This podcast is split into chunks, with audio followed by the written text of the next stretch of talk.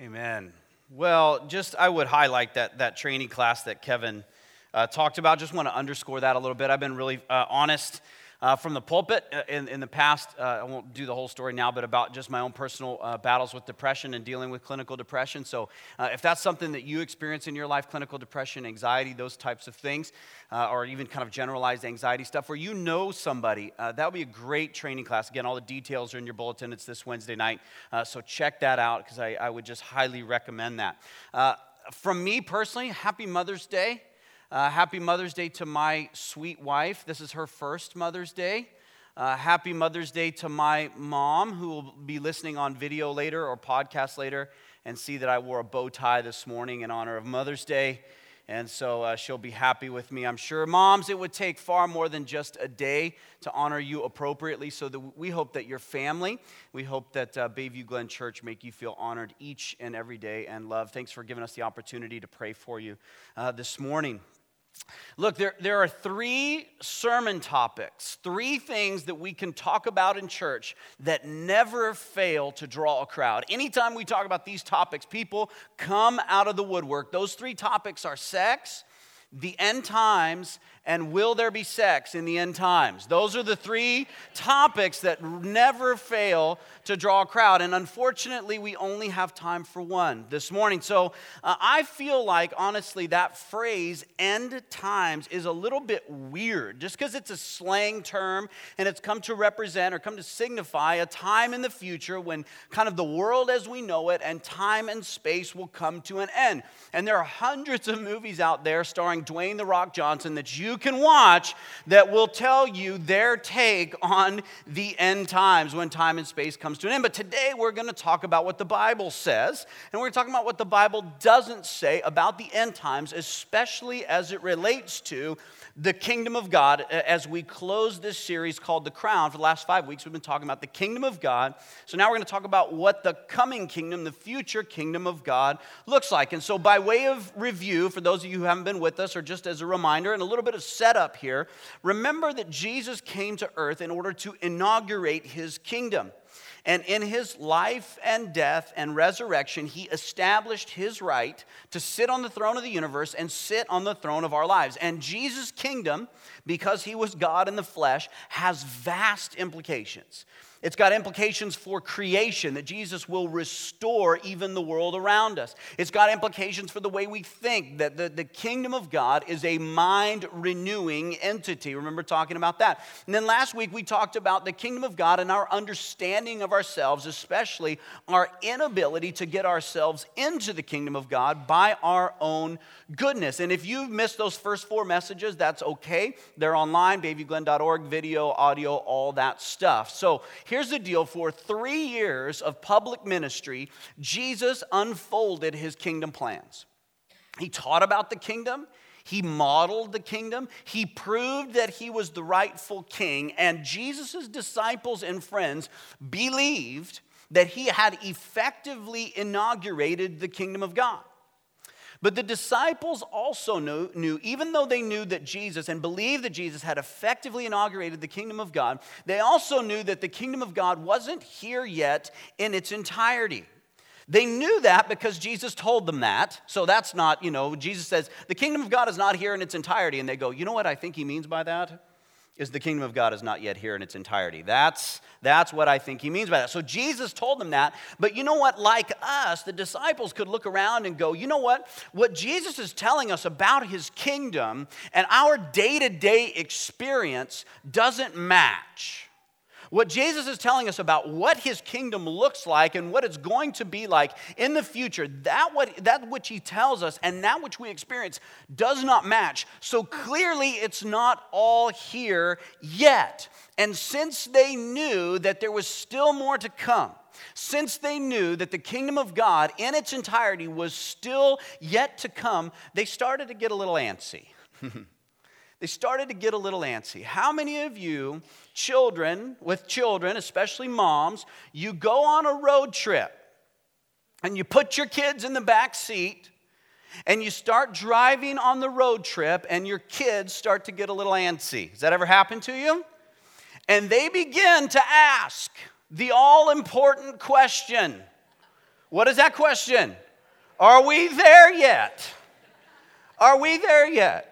And you know, when your kids first ask that question, what do you do? You go into this long explanation, right? Okay, well, we're gonna get in the car and then we're gonna drive for a while, then we're gonna stop for lunch, then we're gonna drive for another little while. You're gonna see this landmark and that landmark, and then we're gonna be at your Aunt Janie's place for the night, and then we're gonna drive some more tomorrow, and then see that landmark. And when that happens, we will be there. And the closer you get to your destination, the more your kids ask you, Are we there yet? Are we there yet? Are we there yet? And you finally get frustrated with them, don't you? And you say, No, we're not there. Shut your pie hole, drink your juice box. I will let you know. Watch the exact same thing happen with Jesus' disciples. I'm not kidding you. The exact same thing happens. Matthew 24, verse 3, it's up here on the screen. The disciples start to ask, Are we there yet? Just before the end of his life, Jesus is teaching about the future coming of the kingdom of God. He's teaching him about the future manifestation of the kingdom of God. And as he sat on the Mount of Olives, the disciples came to him privately, saying, Tell us, when will these things be? And what will be the sign of your coming and the end of the age? In other words, what are they saying? Are we there yet? Now, Jesus does exactly what you and I do the first time our kids ask that question. In Matthew chapter 24, he unfolds this very thorough step by step process, and he talks about the journey to the rest stops and the distance and the landmarks that will come before the kingdom of God comes in its entirety. It's a very long chapter. And I was telling a friend this week, I stopped by uh, some of the some of the uh, some of our, friends uh, here at Bayview Glen that count our offering during the week. I stay out of that room. I don't want to touch it. I don't want to be a part of it. But I came down just to thank thank them for serving. And I came in, I was talking to him a little bit about the message, and, and I was talking to him about, are we there yet? And kids in the back seat of the car, and disciples saying to Jesus, are we there yet? Are we there yet? Are we there yet? And she said, but Luke, here's the thing a kid, a five year old kid in the back seat of the car, has no concept of distance. The kids got no concept of landmarks. Like, that would not make sense to them, even if you unfolded a very thorough explanation of what it's going to take before you get to your final destination. And she said, and based on my understanding, that long explanation that Jesus gives in Matthew chapter 24 does not make sense to the disciples either. And she's absolutely right. They're like a five year old kid in the back seat of the car. The disciples have a very limited perspective. They've never been on this road trip before, they have no concept of distance. So, even though Jesus explains what's going to happen before the kingdom of God comes in its entirety, they don't get it. So, they keep asking Jesus, Are we there yet? Are we there yet? Are we there yet? Okay? Then, then something really bad happens. Jesus gets murdered. And they think, Oh my gosh, we are definitely not there yet. But then three days later, what happens? Empty tomb. Jesus shows back up. He's eating meals with them. He's walking through walls. He's got scars, but he's still alive. And they're thinking, we have got to be close now. And so they ask again, Acts chapter 1, verse 6, after Jesus was crucified, now in his resurrected body, the disciples again, it says, they asked him, Lord, will you at this time restore the kingdom? There's our buzzword. Will you at this time restore the kingdom to Israel? What are they asking Jesus? Are we there yet? Jesus answers in verse 7. He says this It's not for you to know times or seasons that the Father has fixed by his own authority which is essentially a nice way of saying drink your juice box, shut your pie hole, I will let you know when we are there. Okay, just side note, that's not the tone in the scripture, okay? I just, I, that's how I picture Jesus going, Look, you've asked, Are we there yet? So many times. It's not for you to know the times of the seasons that Father's fixed by his own authority, so quit asking. And even though that's not the tone, we'll just start here. This is good truth for us. This is really good truth for us, believers in Christ. Let's just start here. God will let us know when we're there. God will let us know. He will be sure to clue us in when the kingdom of God comes in its entirety. It will not be confusing. God will let us know when we're there. And there are no, this is why this matters. This is why this matters. Stick with me. There are no shortage of folks out there, both Christian and non Christian, who claim to have special insight into the end times. You ever heard it before? They claim that, you know, they, they know the day, like they have some kind of special glasses that allow them to read like a Bible code, like Nicolas Cage reading the back of the Declaration of Independence or something with special glasses. And, and it allows them to kind of pick a day when the end of time is going to come. And yeah, some of these goofs, like I said, have gone so far as to pick a day. That's been going on for 2,000 years, by the way. And to my knowledge, unless I'm really, really wrong, we're not there yet. Because if we're here, we're not there. And for every person that has predicted that the world will end on a certain date, every time, without fail, every single time, that date comes and goes. And then the next thing you know, they publish a revision and saying, I got my date wrong. Apparently, my glasses, my special glasses, were smudged, okay? Because I got my date wrong. I guess that they've never read Matthew chapter 24, verse 36, where Jesus says that even he doesn't know when the day is coming. Maybe Jesus didn't have the right glasses or something. I don't know. Because if Jesus didn't know, you're not going to know. No one knows except for God the Father, and He will let us know when we're there. The promise of the future kingdom isn't in the Bible so we can figure out when and how that's all going to happen. It's there so that we can prepare well. Jesus promises that the kingdom will come in its entirety. Jesus promises a future manifestation of his kingdom so that we can prepare for it, not so that we can take these guesses as to how and why and what that's going to look like. So, how do we prepare? Keep reading Acts chapter 1. Jesus tells his disciples, You'll receive power when the Holy Spirit has come upon you and you will be my witnesses in all Judea and Samaria and to the ends of the earth. So Jesus promises that the future kingdom is going to come. He says, Look, it's not for you to know. It's coming, but it's not for you to know when. But in the meantime, the Holy Spirit will come upon you, and you will be my witnesses in Jerusalem and Judea and Samaria and to the ends of the earth. So he gives people a ta- he gives his disciples a task. He gives them a job. He says, Tell people about what you've seen. Tell people about what you've heard. Tell people about me. And in order to do that, the Holy Spirit is going to empower you. Keep reading Acts chapter 1, verse 9. When he had said these things, as they were looking on, this is his disciples now, he was lifted up, and a cloud took him out of their sight. And while they were gazing into heaven as he went, behold, Two men stood by them in white robes and said, Men of Galilee, why do you stand looking into heaven? Let me just explain what's going on here because I find this really, really, really funny. This is after Jesus has died and resurrected. He spent about 40 days with his disciples, and he appeared to over 500 witnesses, and he continued to teach and proclaim the kingdom of God. And then it comes time for him to return to heaven from whence he came. And the disciples ask again, Are we there yet? And he says, Please stop asking. It's not for you to know. In the meantime, do this Tell people, here's your task. Preach the gospel, reach the nations. Everybody ready? You can do it. And then he ascends into heaven in a cloud to the right hand of the Father, and these disciples stand there like idiots, gazing into heaven. They're numb, total numbskulls. Like, I can see Jesus looking back from heaven going, Was I not clear? Like, you're just, you're just standing there. Like, I gave you a job. And God the Father looking at Jesus going, you know what, fishermen, I don't know. I, they're dense. I don't, I don't know. And Jesus going, do I got to go back down there? God the Father going, no, let's just send angels, which they do. Look, the angels say these, it says, two men in white robes, presumably angels, men of Galilee, why do you stand looking into heaven? In other words, Peter, John, why are you guys just standing there? Didn't the guy who came back to life and just ascended into heaven give you a job? Like, probably a good idea to get to it, probably a good idea to get busy. And the task that Jesus gave his disciples was be my witnesses.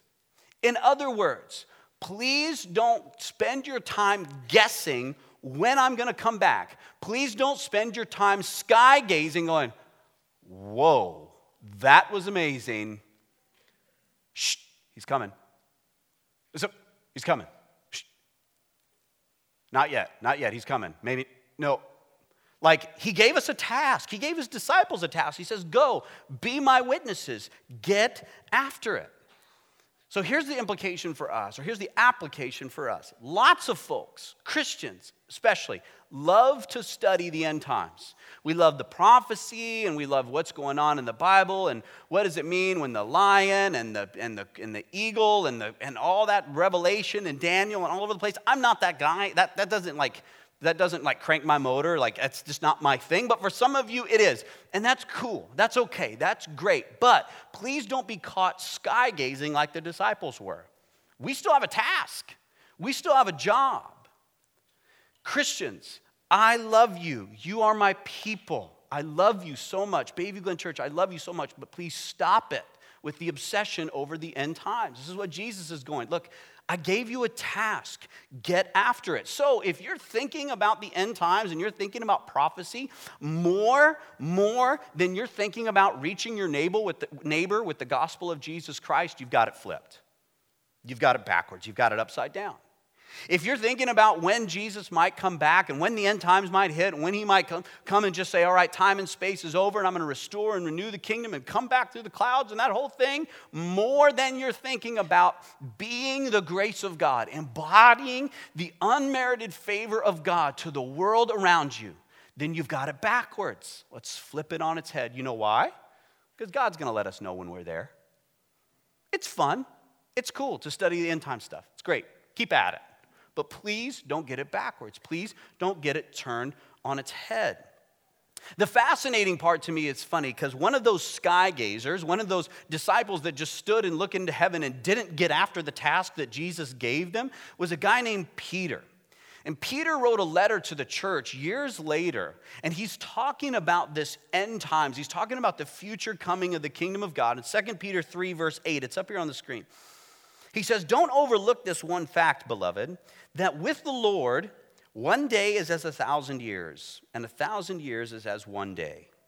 The Lord isn't slow to fulfill his promise, as some count slowness. So here's what Peter is saying Do you think Jesus is slow to return?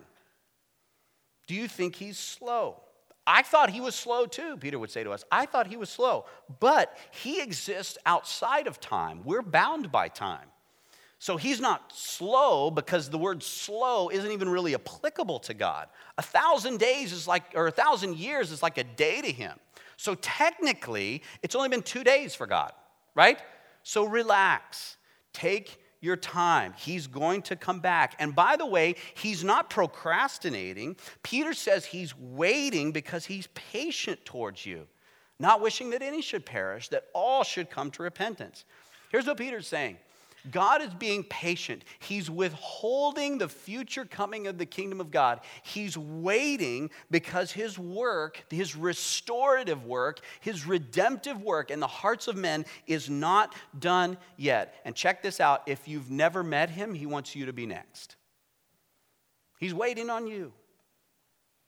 He's withholding that time in the future when he comes back to reconcile all things to himself, to restore and renew, to come and judge the world, which we'll talk about in a minute. He's waiting. He's being patient. Why? Because he loves you and cares for you. He wants you to be next.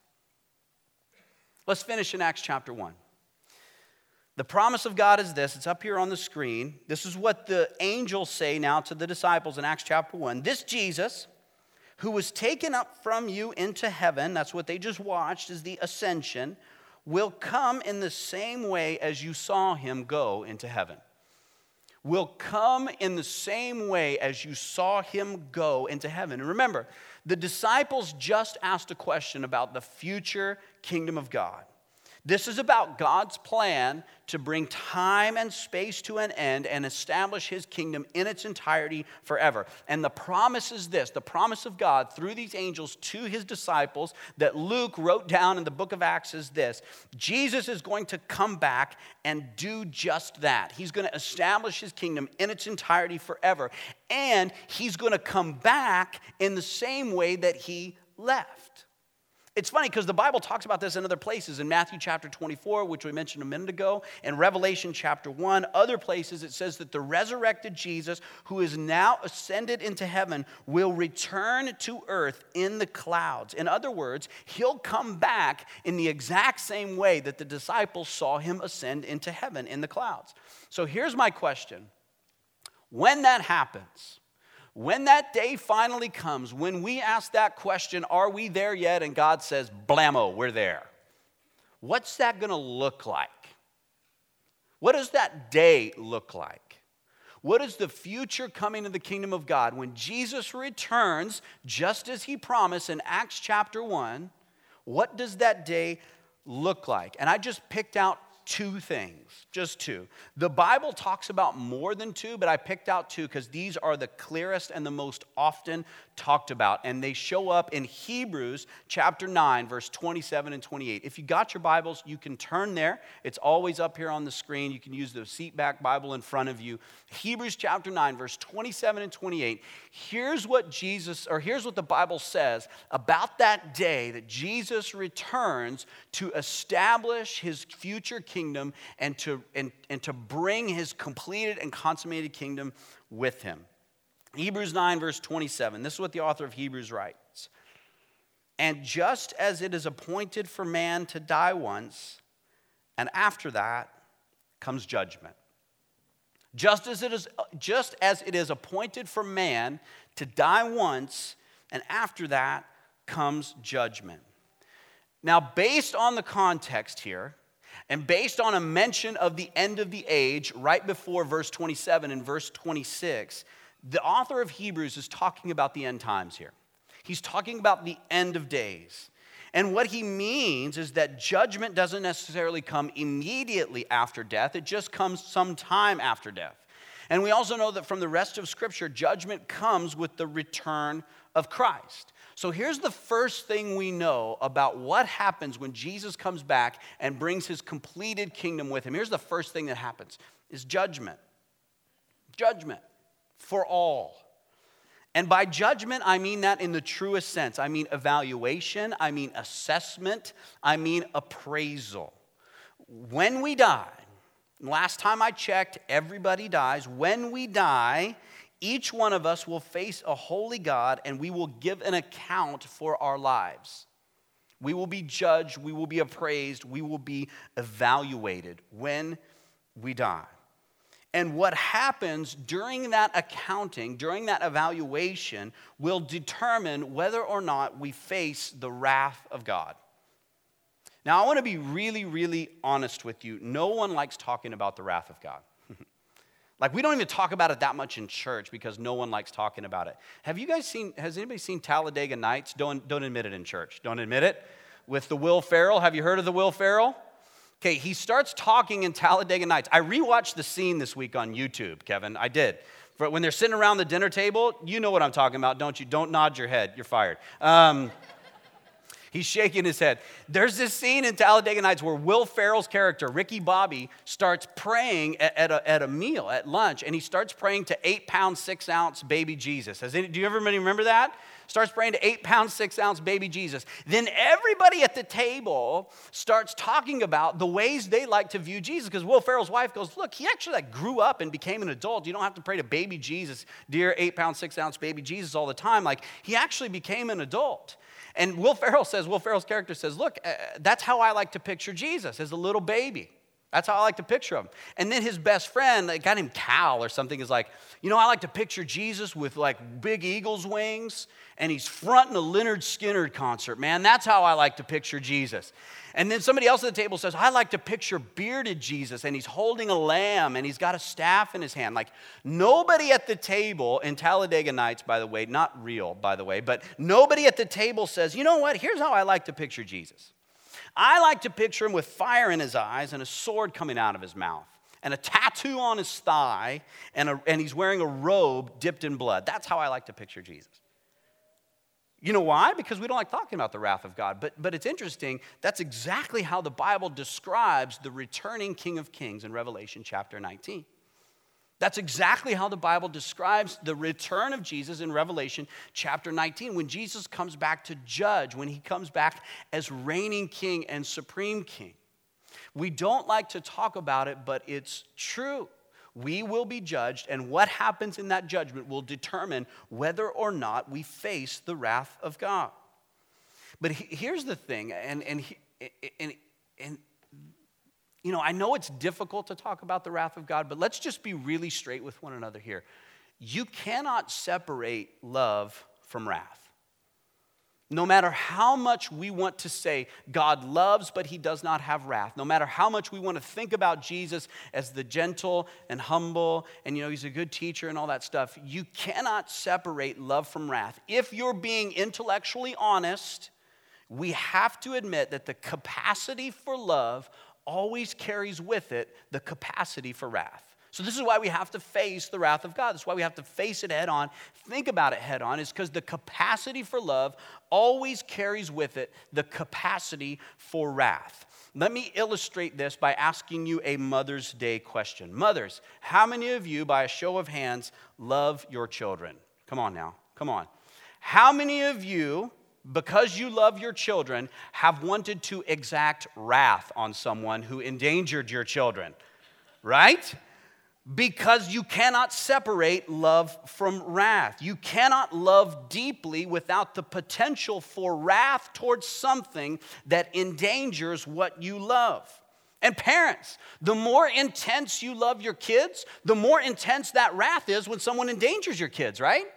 Like if someone keyed your car, you might be angry, but if someone like keyed your kid, the wrath comes out more intensely, doesn't it? This is the same way with God. He loves his children. He loves his grand kingdom plan. He loves the glory of his name. He loves, and when I say love, he deeply, strongly, unconditionally loves to restore and redeem and rescue. So when something or someone stands against what he loves intensely, by default, that thing that stands against him is an object of his wrath. We can't separate the two. I mean, we like to think of a loving, gentle Jesus, eight pound, six ounce baby Jesus, and that's good. That's okay. The Bible talks about that, but please be certain you cannot have love without wrath. If you love deeply, wrath towards something that endangers or attempts to destroy the object of your love is a necessary result. So when God judges us on that day, let me ask you the question when God judges us, when He evaluates us, when we are appraised, when we are evaluated by God on that last day, when we die, it's appointed for us to die once, and then we face judgment. When we face judgment, will God find that we have endangered, stood against, or attempted to destroy the objects of His love? Things like His glory, His fame, His law. Well, of course He will. Of course He will. He'll find that we stood in contrast to that at times, sometimes on purpose, sometimes on accident, but there will be in that judgment a time where we say, Yep, I, I agree with you, God. I stood against your plan. I stood against the things that you love in that moment. And we might think to ourselves, oh, well, you know what, Luke, I've done more good than bad. Like the, the scales in my life, uh, you know, outweigh, like I've done more good stuff than bad stuff. You know what? Let's just say that's true. Let's just say that's true. Let's just say you've done more good stuff than bad stuff. Can you imagine, moms, back to, okay, look, I know I keyed your kid, but I've been really nice to your kid ever since then. Oh, yeah, you're fine then. Cool, no problem, sorry. No, you still keyed my kid. Like, even if you've done more good stuff than bad stuff, there will be times when we stand before the living God and He judges us, He evaluates us. We watch the tape of our life, so to speak, and we go, Yeah, I stood against your wrath, or stood against those things that you love. I undermined those things, sometimes on purpose, sometimes on accident, but I get it. I'm an object of God's wrath. When that judgment day comes, each one of us will stand guilty of undermining what God loves. So, what then? How do you answer a holy God? How do you answer the living God? Now, this, this is why the gospel is so glorious. This is why the good news about Jesus is so, so good. Because you and I, we have no answer. We did stand against the things that God loved, and we are objects of his wrath. But God, because of his great love for us, provided a way for us to answer on that day. I'm going to say that again because that's just good.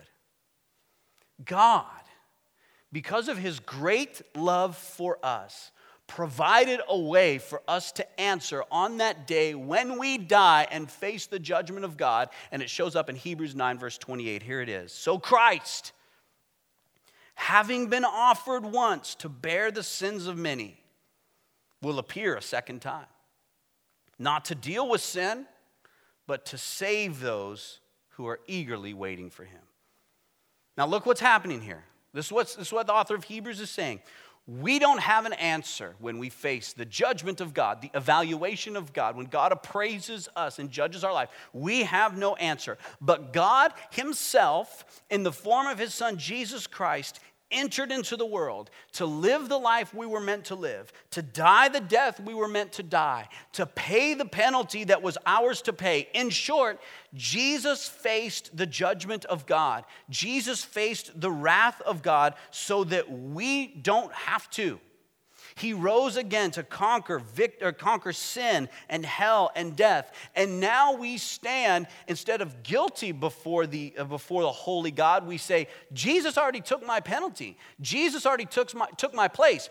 Christ was offered once to bear the sins of many. Now, this is a brilliant solution on God's part. Now, watch this. This is great.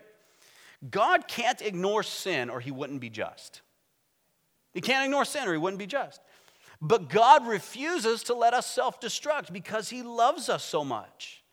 So instead of compromising His love and exacting His wrath, instead of compromising His judgment and His rightful wrath against us and just sweeping it under the rug and compromising His character, He sent His Son to accept His wrath in its entirety on our behalf and embody His love.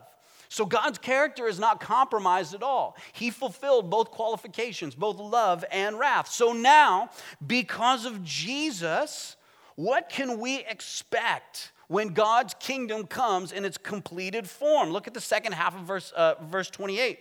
It says that Jesus will appear a second time, not to deal with sin, but to what? Save those who are eagerly waiting for him.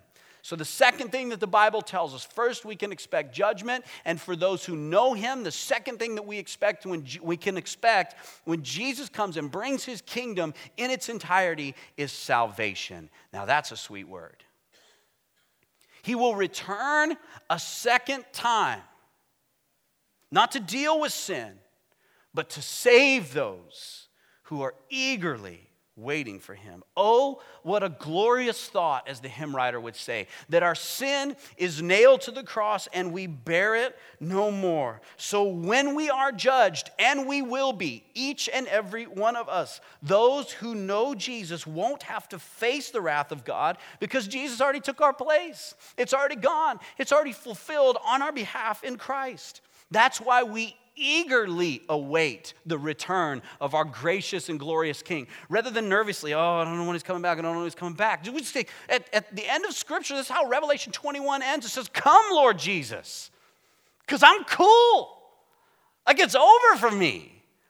I don't have to face the wrath of God anymore because you did it. So just come and bring salvation with you. Bring your glorious kingdom with you because I'm, I'm fine. I don't stand before a holy God judged and guilty. I stand before a holy God righteous and complete and whole. And what does the Bible say? Now for me awaits instead of judgment and wrath. What does the Bible say awaits? It says he's prepared a place for me in his Father's house. You know, there's a room waiting for me in God's house. If you know him, there's a room waiting for you. Jesus said in John chapter 14, I wouldn't have told you that if it wasn't true. I go to prepare a place for you. Did you know this? The Bible says that you are a co heir with Christ. So when he returns and brings his completed kingdom with him and brings salvation for you, it means that you will rule and reign with him. It says that, that when God brings his completed kingdom and when Jesus returns in the clouds, you won't have to face the wrath of God and there'll be no more sickness, no more dying, no more pain. This one's crazy to me. The sun won't need to exist anymore because the light of God will be enough. Woo! That's what's coming for those who know him. We will see God completely, and, and, sin won't blur our vision anymore. We will never be separated from God or separated from one another by death. The glorious presence of Jesus, who's the fountain of all joy and peace and goodness, will be completely revealed. And as we talked about three weeks ago, creation, God will restore and renew his perfect design and allow us to live with him eternally. This is why the gospel is such good news because when Jesus returns to judge, when Jesus returns, he won't have wrath in his hand for those who know him. He'll have salvation and goodness and grace and an eternal kingdom that will go on forever and ever and ever and ever. We will experience the salvation of God, those who know Christ. Let's conclude this way back to 2 Peter. Back to 2 Peter, it's up here on the screen. Second half of verse 9, Peter's talking about the coming kingdom, the future kingdom, when God comes back to judge, and he has salvation in his hand for those who know him rather than wrath. Peter says this God is patient towards you, not wishing that any should perish, but that all should reach repentance.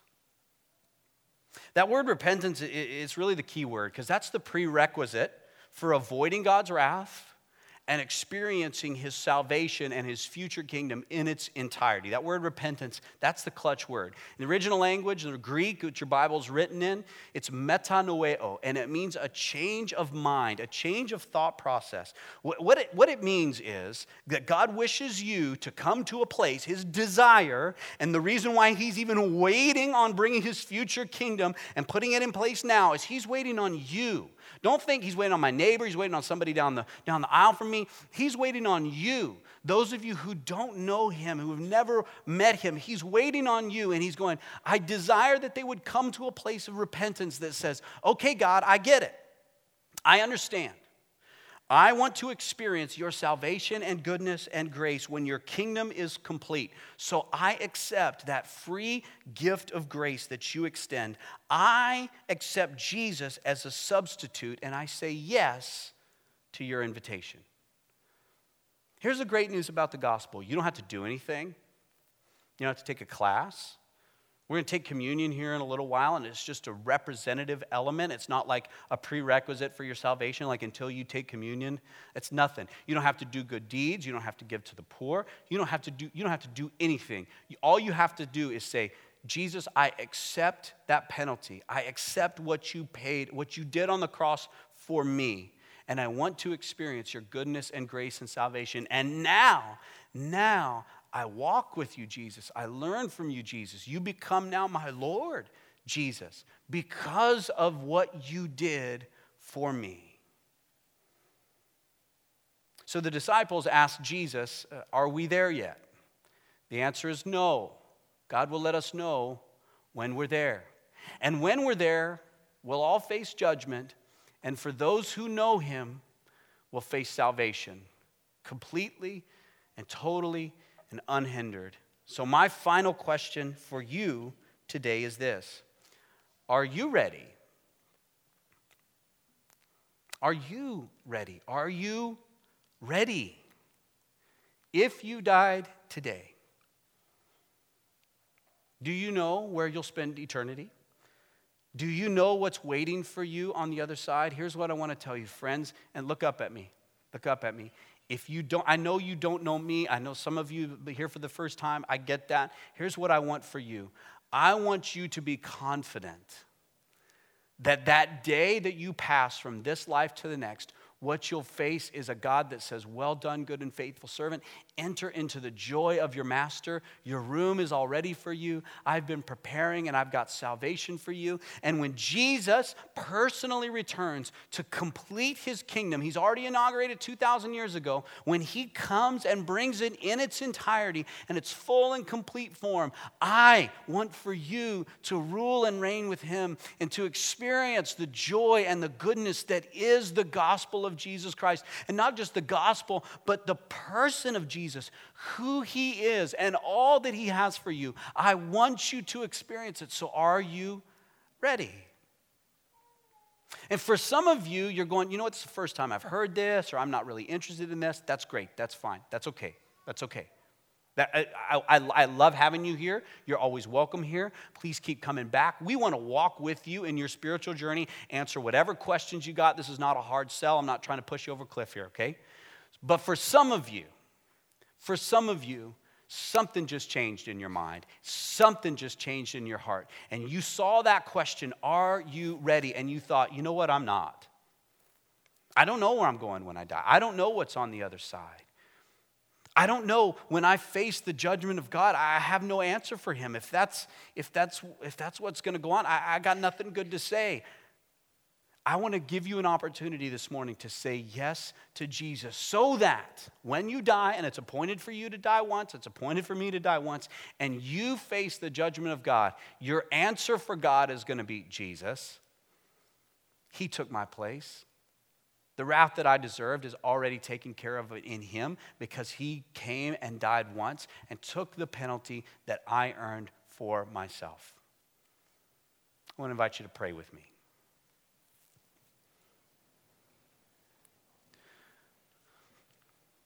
For those who have never said yes to Jesus before, for those who maybe have, have explored the gospel, for those of you who, who, who, have considered Jesus and thought about Jesus, maybe you're just hearing about Jesus for the first time. Maybe you came with your mom today to, to say, okay, mom, I'll go to church with you here on Mother's Day.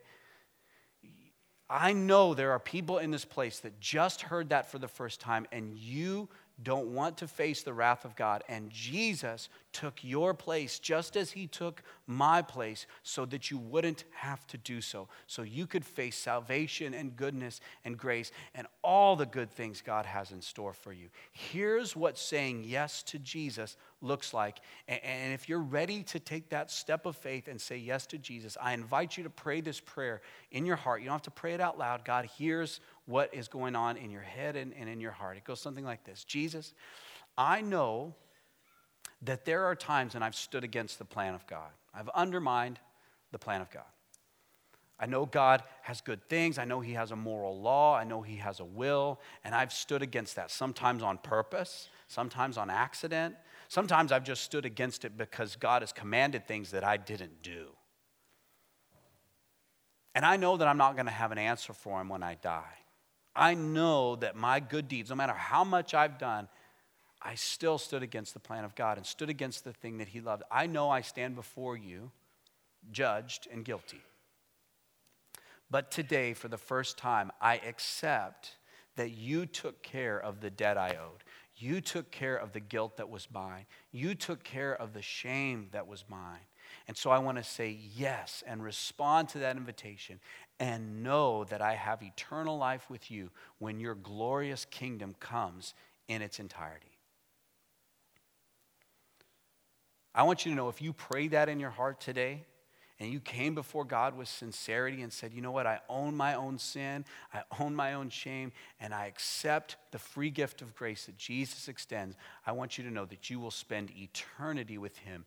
You have nothing, nothing, listen to me, nothing to be afraid of. When he returns, all he has for you is salvation and goodness in his right hand. With heads bowed and eyes closed, I'm going to ask you to do something courageous here. Nobody looking around, it's just kind of a private moment. If you prayed that prayer before Jesus today, would you just be bold with nobody looking around? Just be courageous and slip your hand up just so I know. I can pray for you. Fantastic. God, we come before you and we acknowledge that your kingdom is coming in its entirety. God, for those in this place that know you already, may we be about the business of being on mission let us not get caught, God, like the disciples as sky gazers, waiting and trying to figure out when you're returning and where and, and, and how long it's going to be and, and what that's going to look like. God, uh, if, if that's what we like to study and look at in Scripture, that's one thing. But, but let us not get off task. Let us be reminded today that our job is to go and tell people about all that we've seen and heard until you return, and you will. God, we are thankful today that we don't have to face your wrath, that all you have for us when you come in return is goodness and grace and mercy, and you have a plan for an eternal kingdom. We give you great thanks and praise today, O God. And together, the church of God said, Amen.